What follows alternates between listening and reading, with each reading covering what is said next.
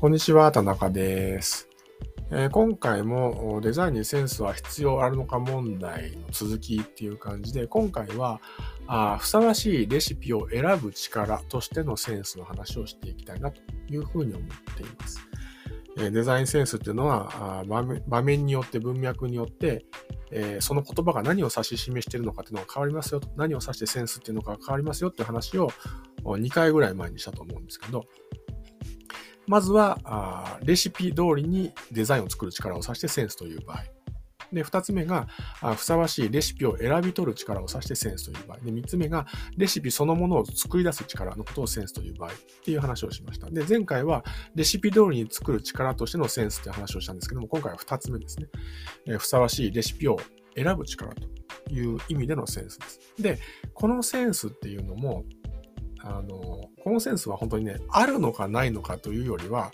近いのか遠いのかっていうふうに考えた方が良いというふうに僕は思っています。要は、あ前前回ぐらいも言いましたけど、冬といえば鍋ですよね、みたいなことなんですよ。こういう文脈においてはこういうデザインですよねっていうところが、あいわゆるセンスっていうところになってくるので、これはあの本当に文字通り感覚が結構大事になってくるところだったりします。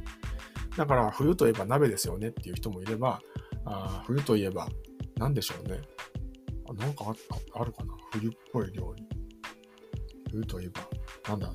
冬といえば焼肉っていう人ももしかしたらいるかもしれないし、なんとなく焼肉って夏のイメージですね。冬といえば、うーん、かす汁が美味しいとかね、いろいろあると思うんですけど、えっ、ー、と、こういう文脈においてはこういうデザインですよねとかっていうことっていうのは、あ。例えばその分野に詳しい人であれば、知ってると思うんですよ。例えば車に詳しい人であれば、この季節になったら大体こういうものが出ますよね、みたいなことっていうのがあったりとかして、うん。まあ、僕もあんま車詳しくないんで、実際どんなのかわかんないですけど、冬になったらスタッドレスの広告とかが出るのかな？なので、そういう場合にはこういうデザインが多いなみたいなものがあるのかもしれないんですけど、なんかそういう、えー、それぞれの立場とか状況によって、えー、デザインのあるあるっていうのは変わってくるということがあるわけです。だから、あコスメといえば大体こういうデザインの傾向ありますよねとか、あそうだな、えー、っと、パチンコとかだったら大体こういうデザインですよねとか、不動産だったら大体こういうデザインですよねとかっていう風なパターンがあって、そのパターンに沿ったあ空気を読んだデザインがちゃんと作れるのかっていうところが大事になってくるわけです。で、これは、あの、みんな持ってるはずなんですね。今まで人生生きてきたわけですから、目にしてるデザインいっぱいあるはずで、えー、それぞれ培われてるものが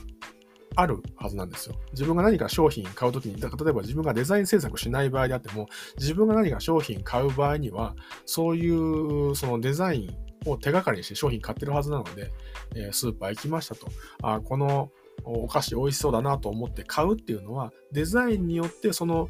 おなんだろうな、お菓子の美味しさを判断してる。それが自分の口に合いそうかどうかを感覚的に判断してるということなので、そういう感覚は誰しもあるっていうことなんですよ。だから、えっと、デザイン制作していく上でここ大事になってくるのは、自分の感覚とクライアントの感覚が近いのか遠いのか、あるいはクライアントのお客さんですね。クライアントのお客さんであるエンドユーザーと自分の感覚が近いのか遠いのかってことは結構注目しておく必要があって、えっ、ー、と、ここの感覚がずれてると、自分がいいと思って作ったものが相手にいいと思ってもらえないってことがよくあるわけです。で分かりやすいのは、あ例えば男女の差ですよね。男性、女性でデザイン、好きなデザインの傾向、当然違うっていうのもありますし、まず欲しいものとかが違ったりとかするので、相手の感覚わかんないんですよね。僕は例えば男性なので、女性に向けてデザインする場合、女性に例えば化粧品の広告を作りたいと。いう風になった場合、すごい難しいんですよ。自分化粧品使わないですし、化粧品を欲しいと思ったこともないし、化粧品を欲しいと思って広告のデザインを見たことがないので、これを見て欲しくなるかどうかということが自分で判断できないんですよ。自分で作ったものが。だから僕はあ女性に向けてえ、化粧品の広告を作んなきゃいけないみたいな仕事がもし来た場合は、必ず女性に見てもらって意見を聞いて、えちゃんと調整するということをやります。これ見て欲しくなるってことを聞いてみて、ああ、そうか、あんまりこれ、これだとダサいという感じになるんだっていう感じになって、いろいろデザインを調整していくと。なんか安っぽく見えると。あ、安っぽく見えるのか。じゃあ高級感出すためにこういうふうに調整したらいいのかなとか。あなんかわかんないけど欲しく、欲しそうに見えないとかって言われたらなんだろうなとか思いながら試行錯誤しながら作っていくっていう感じになるんですけども、なんかそうやってですね、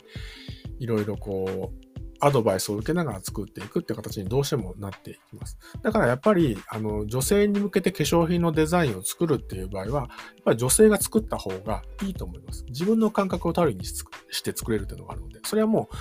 男女の差であってもそうだし、世代によっても変わってくるし、住んでる国によっても変わってくるだろうし、どういう趣味思考があるかによっても変わってくるっていうことがあって、これは、あの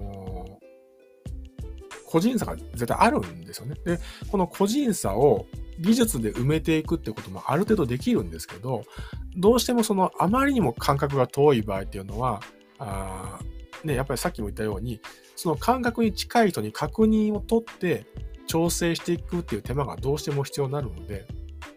やっぱり自分の感覚に近いものを作った方が作りやすいということになってくるんですよね。だから、あの、そうですね、お客さんと、まあ、お客さんのクライアントとクライアントのエンドユーザーとの感覚の違いっていうものを把握するためにはヒアリングっていうものがすごく大事になってくるし、リサーチっていうものもものすごく大事になってくるし、その上で実際に作っていくときに、何が大事になってくるのかっていうと、人のアドバイス、自分と感覚が違う人のアドバイスを聞いて、デザインを調整していく力が必要になってきます。これはもう完全に技術なんで、練習である程度伸ばしてはいけるんですけども、それでもあまりにも感覚が遠いと結構しんどくなってくるということがあります。で、これはすごく練習が必要な技術なので、なかなか一朝一夕では難しいんじゃないかなっていうような気がします。ですね。だから、えっとね、努力をする方向性としては、実はもう一個あって、えー、い、あの、二つあるんですね。基本的には二つあって、一個は、あの、相手のクライアントとかエンドユーザーの感覚に合わせてデザインの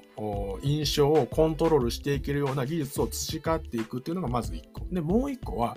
自分がいいと思ったものをいいと思ってもらえるような人に仕事をもらう努力をするっていうことですね。こっちの方が多分やりやすいんじゃないかなとは思います。あの、結果も多分出やすいですしね。だから、まずはそのデザイン、例えばそのデザイナーとしてこれからやっていきたいというふうなことがある場合はですね、えー、自分がいいと思うものを作って、それを、えっ、ー、と、ポートフォリオサイトとか、その作品サイトみたいなものに上げといて、僕はこういうものが好きで得意ですと、こういうものをいいと思ってますっていうことを世に向けて発信していくと。で、これを同じようにいいと思ってくれてる方、ぜひ僕に仕事くださいっていうふうにしていくと、あの、自分がいいと思ったものをそのままいいと思ってもらえるお客さんと出会える確率が高まっていくので、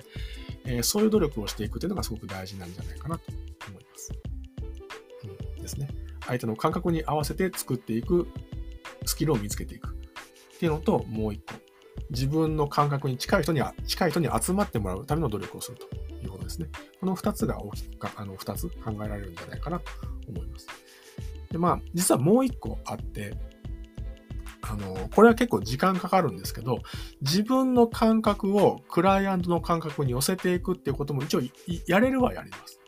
要は、お客さんと同じような環境に身を置くであるとか、同じような、あなんだろうな、行動をとるであるとか、お客さんの生活に寄せていくみたいなことをすることによって、ある程度自分の感覚がそっちに寄っていくっていうことがあるんですよね。自分が何に見慣れてるかによって、どういうものをいいと思うかっていうのは変わってくるので、だから、あの、